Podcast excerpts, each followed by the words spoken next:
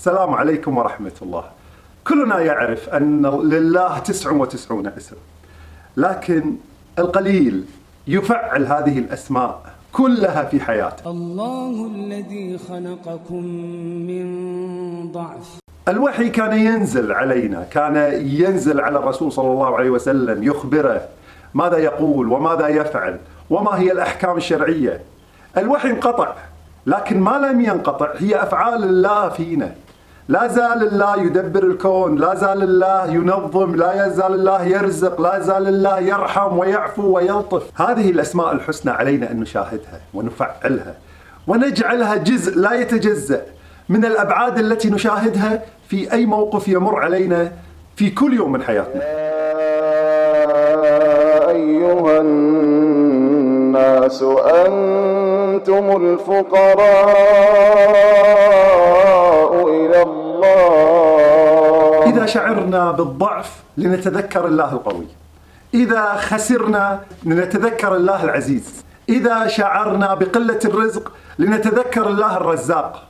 بهذه الطريقة نعيش مع الله عز وجل. مريم ابنة عمران كانت تناجي ربها حتى يوم ولدت. قالت ربي إني وضعتها أنثى. والله أعلم بما وضعت لكن تلك الحياة وتلك المناجات كانت مستمرة في كل لحظة من لحظات حياتها. الله الذي خلقكم من ضعف.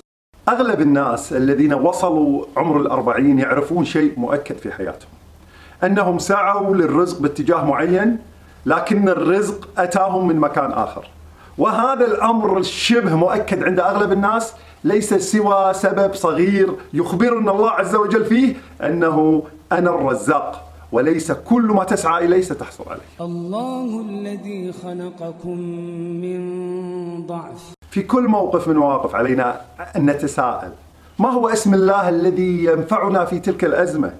في هذا الموقف علينا أن نتذكر الله الرزاق ونثق وفي ذلك الموقف علينا أن نعرف اسم الله العزيز الذي إذا ارتكنا عليه ارتكنا إلى الركن الشديد. وعلينا أن نتعرف في هذا الموقف الذي كل ما نفعله لن يجدي.